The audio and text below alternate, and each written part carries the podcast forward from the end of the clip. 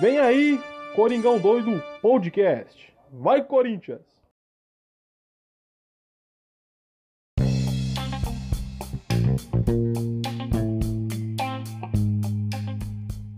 Fala fiel, beleza? Bem-vindos a mais um pós-jogo no Coringão Doido, episódio de número 103, pós-jogo de Corinthians 1, Red Bull Bragantino 0, pela 24 rodada do Brasileiro, e voltamos a vencer no Brasileiro, né? Temos de duas derrotas na competição, né?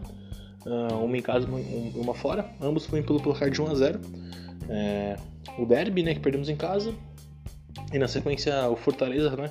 uh, fora de casa lá no Ceará. Então, o Corinthians meio que dá uma estagnada ali nos 39 pontos. Agora avançamos aos 42, né?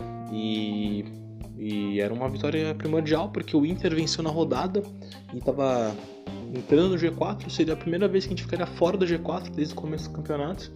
E mantivemos, né? Se mantivemos no G4, em quarto, em, na quarta colocação. E agora tem um confronto direto com o Inter no. no, no domingo, né? No dia 4 de setembro. E já quero deixar avisado a vocês que possibilidade desse pós-jogo não ir ao ar uh, contra o Inter.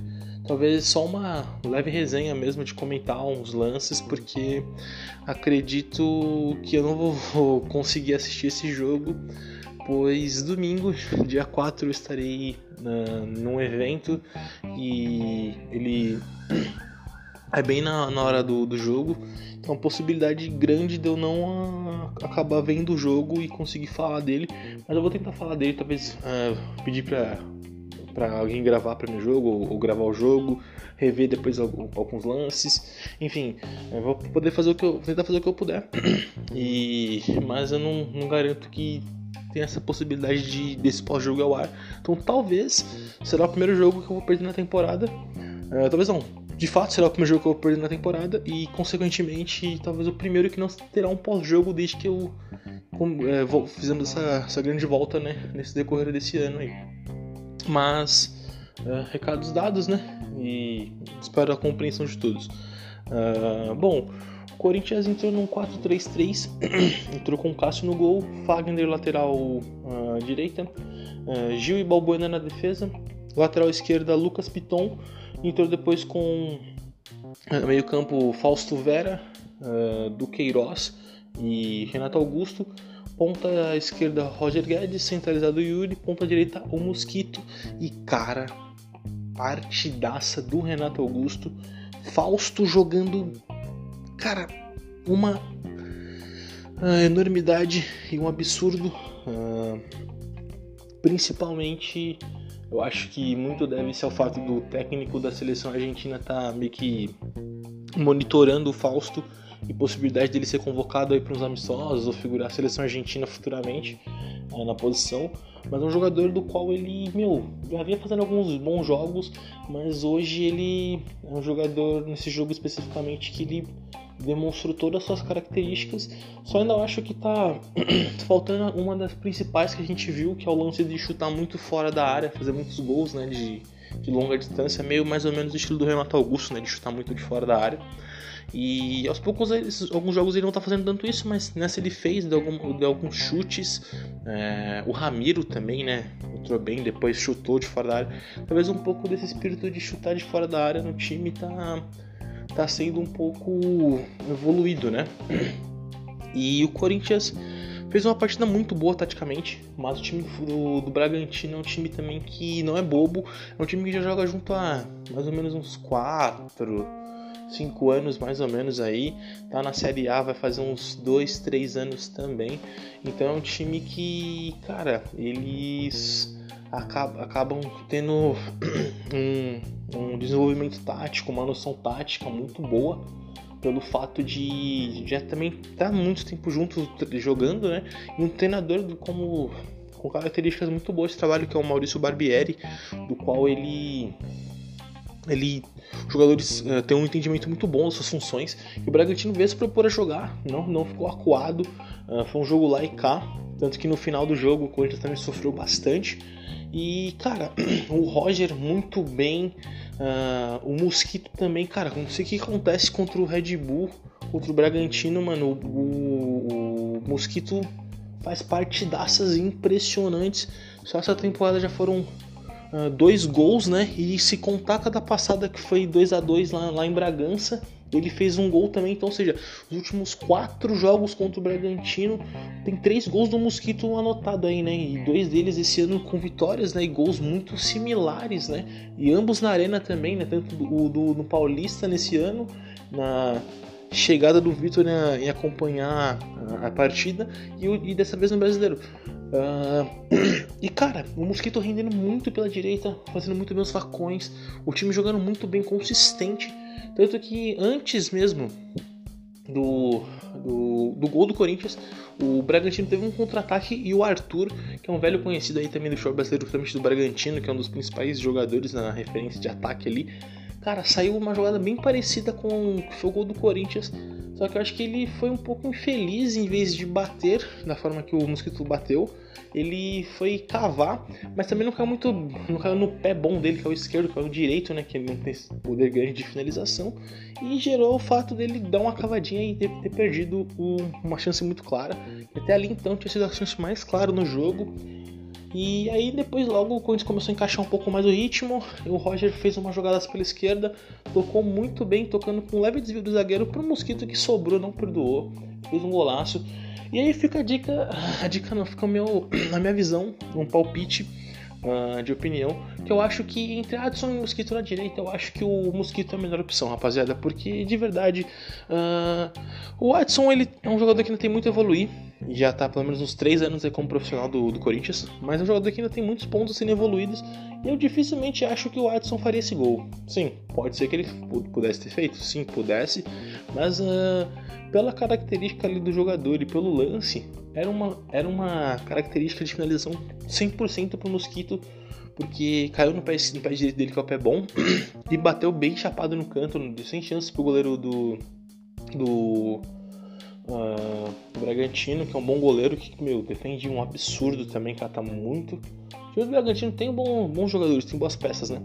E o Corinthians, cara, fez o gol, continuou né, insistindo, insistindo, mano, muito pra, muito pra cima, muito pra frente.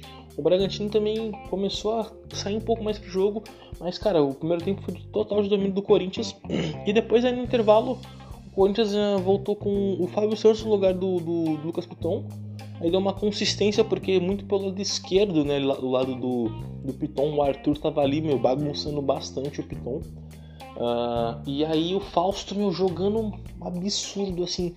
Senti o Renato um pouco mais apagado nesse jogo, alguns pontos, e o Fausto deu uma crescida. E que consistência tá dando o Du e o Fausto no meio campo. Meu, parece que o Fausto tá no Corinthians ali, meu, uns 10 anos. Já se adaptou muito bem pro show brasileiro, vem fazendo partidas muito boas taticamente, e essa até aqui, em nível de atuação, a melhor, cara, na minha humilde opinião. Depois ele tirou o Roger Guedes para colocar o, Matheus Vital. tirou o Renato Augusto e colocou o Ramiro. Eu acho que perdeu muita qualidade. Acho que a gente começou a ficar um pouco mais exposto, principalmente em questão de criação. O, o Ramiro não tem as mesmas qualidades de, de, criar o jogo, de armar o jogo como o Renato Augusto tem. Tanto que isso ficou um pouco mais para a função do Fausto, né? Em responsabilidade do Fausto. Mas em questão de entrega, de vontade, o Ramiro é um cara que se entrega, se esforça. Não, foi, não é muito a praia dele. Uh, e depois ele. Ali ainda finalizou uma bola, né? Acho que foi dele que pegou na trave. Cara, o Yuri Alberto também jogando muito bem, se movimentando, dando umas arrancadas assim, meu, mais trás. E não fez um gol por detalhe também, porque estou muito fraco na hora do. Acho que pegou meio mascado no chute. Ah, e aí, cara, depois entrou o Bruno Mendes, se eu não tiver errado, no lugar do Fagner. Posso estar falando bobagem aqui. E depois ele tirou quem, rapaziada? Ele. Ah, cara, ele tirou acho que um mosquito. Depois, se eu não tiver enganado, para colocar. acho que o Adson mesmo, não, não, lembro agora de coração mesmo. Eu esqueci as últimas duas substituições do, do, do, do Vitor, a última, né? Lembro que o Bruno entrou, só não lembro se foi no lugar do Fagner. Eu acho que foi. E, e aí, tipo, a, outra eu não lembro mesmo. Se foi o Adson que entrou, é, vou ficar meio devendo essa aí pra vocês, rapaziada, desculpa. É, e aí foi isso, cara. O Corinthians, depois que o Renato Augusto saiu, perdeu muito esse equilíbrio no meio de campo, de criar, tentava, tava tentando explorar mais uns contra-ataques, não foi tão eficaz. E aí o Cássio brilhou novamente, cara, o Corinthians foi muito, muito é, exigido né, a defesa e o Cássio salvando ali, meu, as defesas milagrosas, milagrosas e o Cássio garantiu os três pontos, né? Porque o Corinthians é, ficou tão exposto, deu tanta oportunidade que o time do Bragantino poderia ter conseguido um empate e talvez, né, dependendo da situação, se tivesse feito um empate, poderia até, até conquistado uma virada, né? Mas o time do, do Bragantino foi um time que porra, deu um trabalhinho. O Cássio fez umas defesas ali sensacionais, cara. Né? Nível Cássio. O Cássio é um jogador, um goleiro que veio evoluindo bem no decorrer dessa temporada. E é um jogador de um jogo grande, né, cara? Jogo importante, momentos importantes. Quando é necessário, tá lá, se faz jus e, e faz seu nome, né? Então que o Cássio é um grande ídolo do Corinthians, o maior goleiro da história do clube. E é isso, rapaziada. Conquistamos três pontos. Eu acho que dava para ter sido um jogo um pouco mais fácil. O Corinthians perdeu muita oportunidade, na minha opinião, criou bastante uh, e, e uh, acabou perdendo um pouco esse, esse, ímpeto de poder ter feito um segundo gol, ficar mais tranquilo, ter conquistado mais tranquilo os três pontos. Mas essa vitória veio, foi primordial. Chegamos aos 42 agora. Uh, Agora vai ter um confronto direto com o Inter. A gente pode vencer e né, afastar do Inter ali e se manter no G4. Agora são oito pontos de diferença para o líder. Uh, claro que ainda é uma tarefa um pouco difícil, mas nada impossível. Ainda dá para acreditar, mas tem que manter um ritmo. Mas eu acho que o Corinthians vai começar dar mais suas fichas mesmo na Copa do Brasil, que tem mais possibilidade, como eu tava falando, né? Uh, de, de se alcançar um título. Tá mais perto do que no, no brasileiro mas dá para chegar, dá para tentar, né? Quando tiver oportunidade, tiver possibilidade, dá para tentar. E é isso, rapaziada, vencemos. Agora só jogo no final de semana, jogo na segunda, são seis dias de descanso. Então já adianto de novo de antemão, provavelmente esse pós-jogo não vai pro ar. O do jogo contra o Internacional. Talvez vai ser só uns comentários, uns lances, uns flashes aí, só para não ficar nada muito vago. E antes de mais nada, né, tô gravando isso um certo tom de atraso, que estou gravando no dia 31 de, de agosto. O jogo foi no dia 29, na segunda-feira. Uh, e amanhã, 1 de setembro, aniversário do nosso Coringão querido aí, né? Do nosso Corinthians Grande, completando 102 anos de história, 112 anos de história, né? Fundado no 1 de setembro de 1910. Então 112 anos, cara, de muita glória, muita tradição. Parabéns, Coringão. Talvez amanhã eu faça um episódio especial aí de aniversário do Corinthians ou não tenho certeza também se vou ter tempo, porque minha, cara, minha rotina tá muito bagunçada, tá bem intensa. Mas se eu caso não fizer nada, é, no dia mesmo amanhã eu, eu posto depois no pós-jogo do Inter aí alguma homenagem, falo um pouco do jogo, porque né, não vou conseguir ver o jogo no, no dia. E é isso, rapaziada.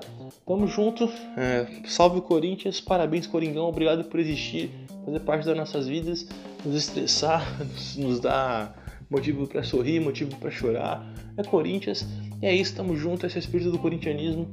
Então, obrigado Corinthians, 112 anos de muita história, que venham mais 112, né, que venham 212, 312, enfim, muitos anos, dos quais a gente, né, nem todos os Corinthians vai ter essa possibilidade de ver para sempre, né, mas que o, o que seja um, uma virada no, boa, boa de, de um novo ano para o Corinthians, uh, completando mais um ano de, de, de, conquista, de glória. E tamo junto. Uh, lembrando, rapaziada, que aqui é o Coringão Doido, né? Quem quiser seguir nosso trabalho lá, segue na, no Instagram, arroba coringão.doido, vai estar tá lá o mesmo esquema, o link nos stories para vocês. Meu perfil pessoal, tá Underline Pascoal. Quiser seguir lá também, segue lá. É, vai estar tá no meus stories também o link para vocês ouvirem. E, mano, lembrando que aqui é o Coringão 2 do podcast feito de corintiano para corintiano, sempre dando voz pra torcida, aquele sonoro vai Corinthians, valeu, falou. Obrigado por existir Corinthians, parabéns pelos seus 112 anos e vai Corinthians!